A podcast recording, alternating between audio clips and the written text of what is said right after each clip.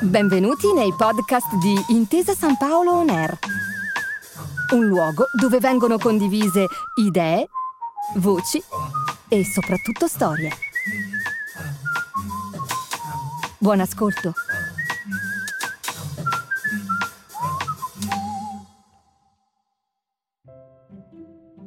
Benvenuti a Milano, in Piazza della Scala, dove abbiamo aperto per voi le porte delle Gallerie d'Italia Visiteremo insieme i corridoi allestiti con le opere del Tiepolo per la mostra Tiepolo, Venezia, Milano, l'Europa.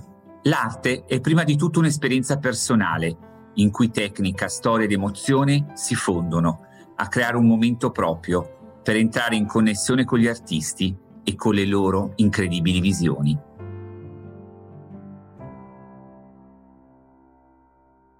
Oggi parleremo della sezione gli esordi di Tiepolo tra Pagani, Pellegrini e Piazzetta e le opere che in questa sezione sono contenuti. Io sono Giovanni Morale, vice direttore delle Gallerie d'Italia di Piazza Scala e questo è Tiepolo, Venezia, Milano, l'Europa, il podcast.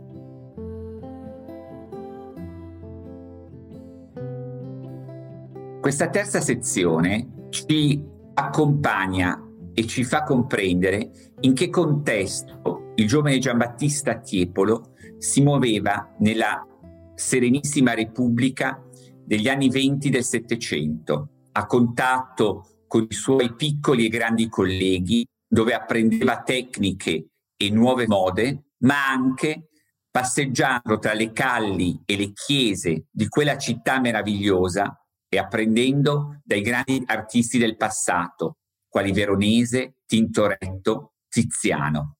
Lui non nasceva da una famiglia di pittori. Il padre Domenico faceva tutt'altro, infatti, ma si sposò la sorella di Guardi, Cecilia, un grande vedutista che insieme a Bellotto e Canaletto regalavano cartoline magnificamente dipinti di quella città come ricordi di un viaggio meraviglioso di formazione che i nobili eseguivano agli inizi del XVIII secolo. Lui andò a bottega da Gregorio Lazzarini, un dirigente orchestratore di scene affollate, che permise a Tiepolo di modellare le forme e le grandi masse come se fosse una scenografia sulla tela. Ed ecco, iniziamo questo cammino dove ammiriamo le tele di Tiepolo degli anni 20 e 30.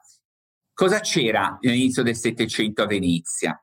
C'erano tanti autori non molto conosciuti e la città cercava un po' di recuperare quel fasto che l'aveva resa incontrastata e ricchissima città per moltissimi secoli.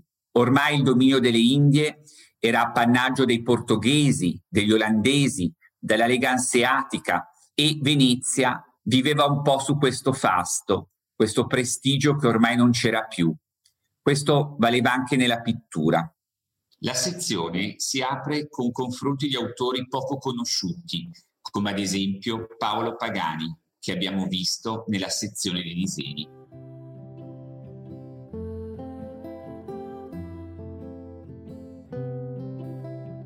Era un autore della Valsolda che ha trovato fortuna nell'Italia centrale, seguito dal suo discepolo Antonio Pellegrini. Non sappiamo se il Tiepolo aveva visto delle tele di Paolo Pellegrini, ma certamente la mostra è anche un modo per formarsi, conoscere nuovi attori, avere nuovi stimoli.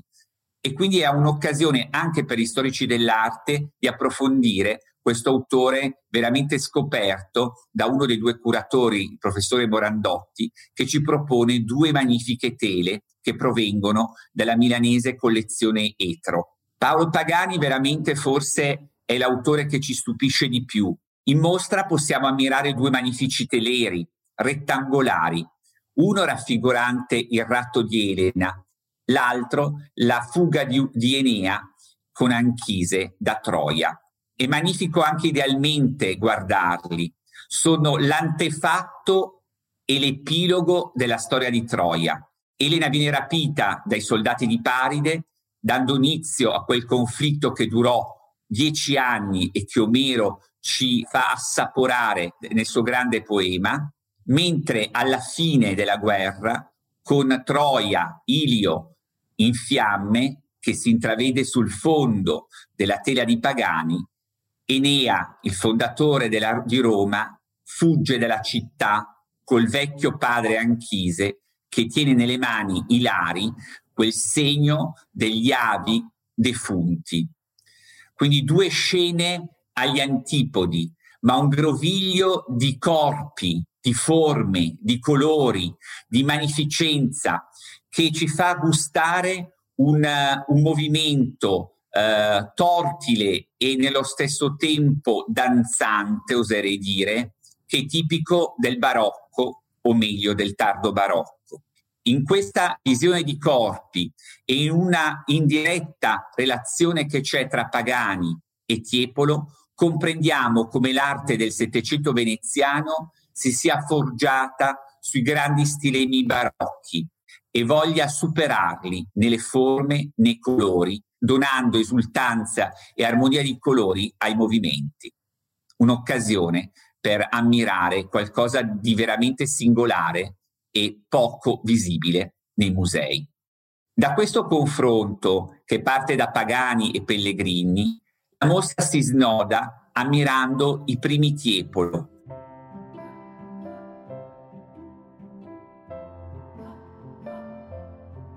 Siamo in una fase tra gli anni 20 e gli anni 30 stiamo parlando di un ventenne, trentenne che si sta affermando in quella Venezia ricca di stimoli, di visitatori e di relazioni internazionali e quindi anche di compratori, proprio per capire come Tiefolo si muove all'interno di quell'ambiente colto e anche difficile per affermarsi, dobbiamo trasferirci, almeno idealmente, in una delle chiese settecentesche più interessanti di Venezia, San Stae, una chiesa prospicente il Canal Grande, nel sestiere di Santa Croce. In quella chiesa, infatti, vengono commissionate 12 tele raffigurante i 12 apostoli e vengono date le misure di questi grandi eh, quadri e a 12 pittori emergenti, come se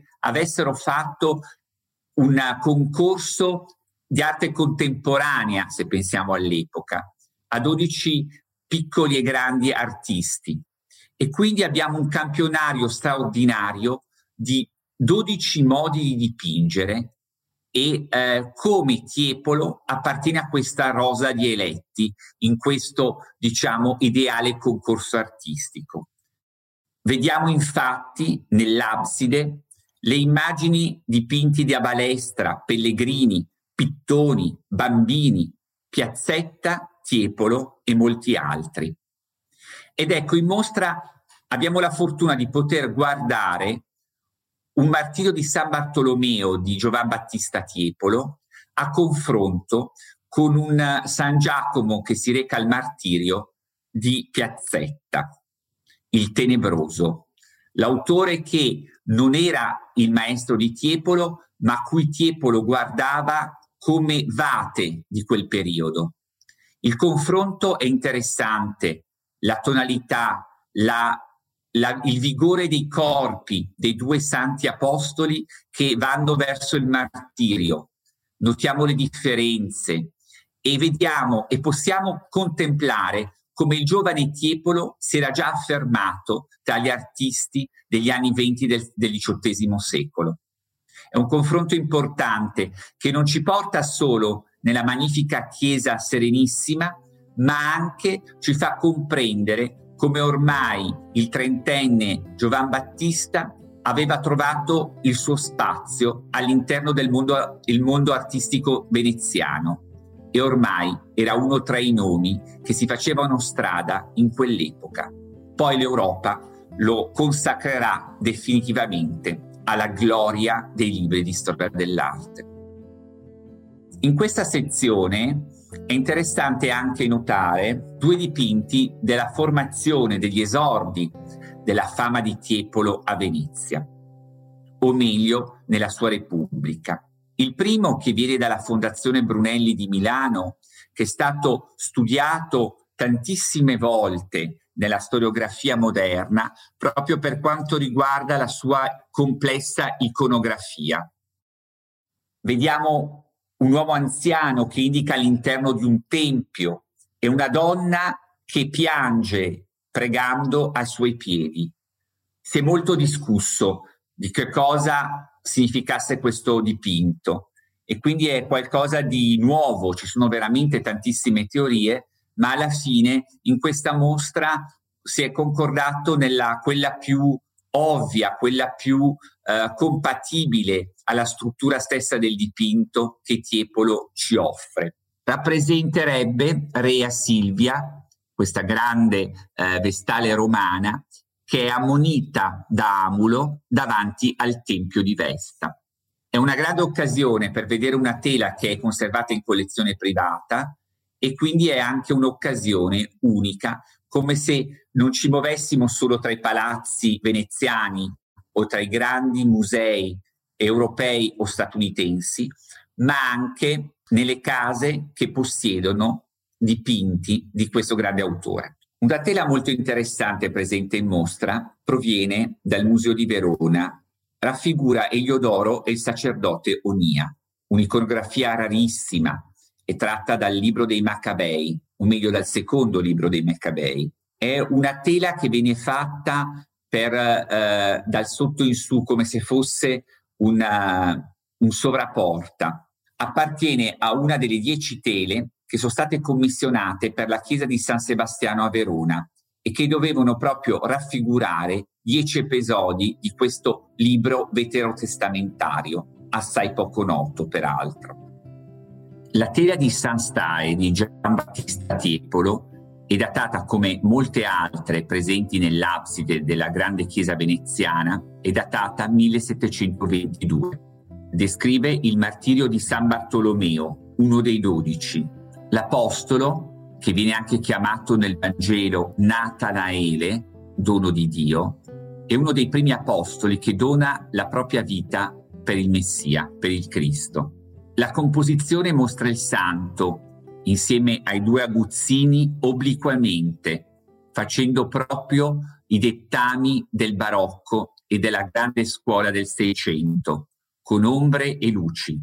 Percorriamo il dipinto da destra a sinistra, dal basso in alto. Un aguzzino ci dà le spalle, prende i piedi del santo.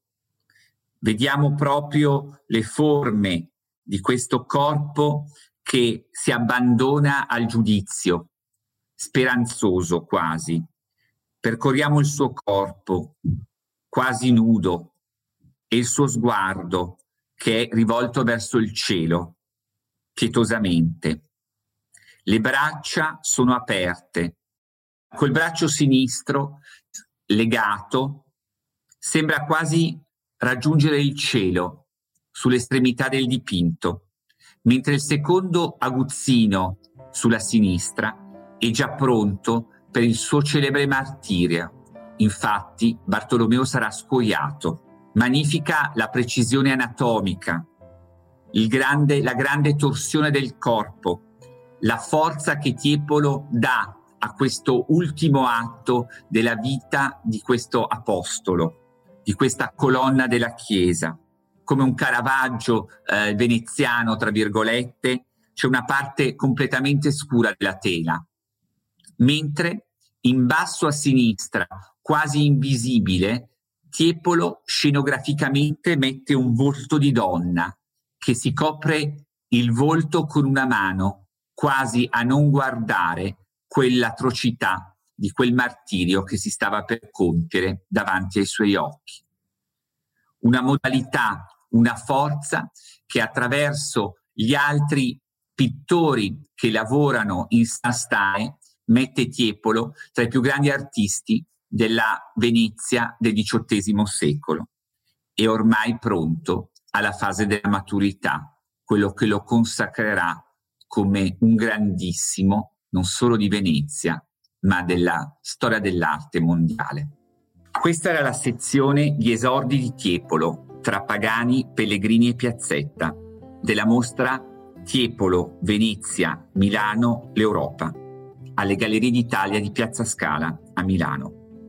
Vi invitiamo inoltre a provare l'esperienza immersiva sul sito tiepolo.gallerieditalia.com perché poche cose come l'esperienza dell'arte possono aiutare a immaginare insieme un futuro pieno di bellezza.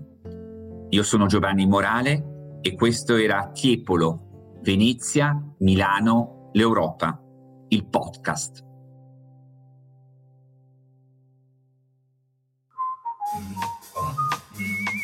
Grazie per aver ascoltato i podcast di Intesa San Paolo On Air.